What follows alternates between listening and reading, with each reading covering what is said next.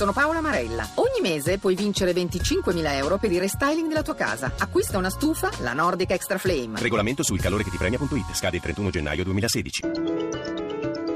Radio 1 News Economy.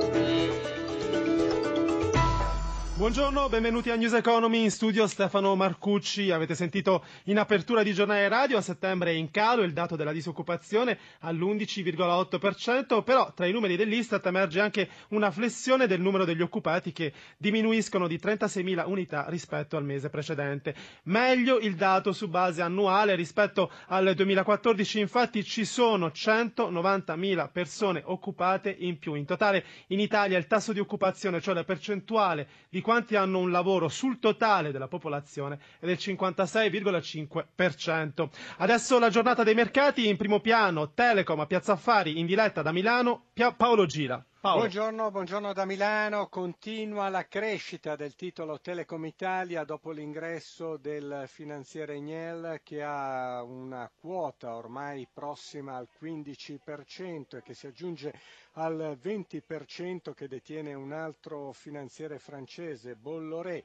Non si è ancora capito se c'è un tentativo di scalata con un accordo tra i due o se invece c'è un fronte che eh, considera l'altro un avversario nel tentativo di scalata. Comunque il titolo sta guadagnando il 2,5% dopo l'8% di ieri in una cornice di generale incertezza per i mercati, con Milano che arretra dello 0,35% del tutto allineata alla flessione che registrano tutti gli altri listini che pure erano partiti in progresso grazie alla buona chiusura di Tokyo stamane.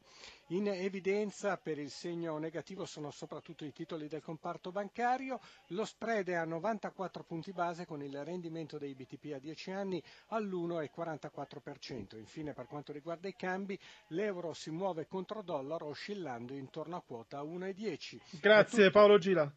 Grazie Paolo Gira da Milano, domani l'ultimo giorno di Expo e già si comincia a tirare le somme. Sentiamo allora qualche dato nel servizio di Anna Trebbi. Che fosse difficile anche solo avvicinarsi agli oltre 73 milioni di visitatori della faraonica ed esosa Expo di Shanghai 2010 era chiaro. Per i bilanci definitivi ci vorrà ancora tempo, ma comunque Milano ha buoni motivi per essere contenta. Superata con qualche giorno di anticipo rispetto alla chiusura la soglia psicologica dei 21 milioni di visitatori lavoratori, di questi un terzo sono stranieri, oltre 2 milioni gli studenti arrivati in gita scolastica, 2 miliardi e 300 milioni il consuntivo provvisorio della spesa degli italiani tra viaggio, alloggio, ingresso e consumazioni. 140 i paesi che hanno partecipato, il continente africano il più rappresentato, 39 stati e anche questo è un record storico. 54 i padiglioni costruiti, oltre 9 cluster che ospitavano nazioni con culture comuni, 60 i capi di Stato e di governo in visita, oltre 300 300 le visite istituzionali, ricca la passerella dei VIP, Bono, Sharon Stone e Michelle Obama, i più fotografati. Un successo firmato Milano e Italia, un modello organizzativo che ha funzionato e che si può replicare, osserva il commissario unico Sala.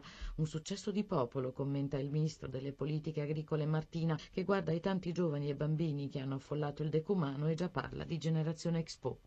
Comprare online è una tendenza sempre più diffusa a livello mondiale, si sa, in particolare per il settore del lusso. La gioielleria trascina la crescita degli acquisti di alta gamma su internet. Paola Bonanni. Il mercato del lusso ha superato per la prima volta la soglia dei mille miliardi di euro, un valore secondo Fondazione Alta Gamma che troverà riscontri nei bilanci di fine anno delle imprese europee. In termini reali la crescita dei consumi 2015 sarà pari al 2%. Sono i canali online più 40% e l'outlet più 35% a guidare l'andamento positivo, anche se le vendite al dettaglio continuano a guadagnare quote raggiungendo un 34% del totale del mercato nel 2015. 2015. La gioielleria con il suo più 6% è la categoria di prodotto in maggiore crescita, considerata un investimento sicuro da parte dei consumatori di tutto il mondo, seguita dalle calzature più 4%. Sono invece in calo gli orologi meno 6% e tutte le altre categorie del lusso crescono moderatamente. News Economy a cura di Roberto Pippan torna stasera alle 18.02 subito dopo il giornale radio. Grazie per averci ascoltati, grazie a Fabio Cardinali in regia, da Stefano Marcucci, buon proseguimento su Radio 1. Radio 1 News Economy.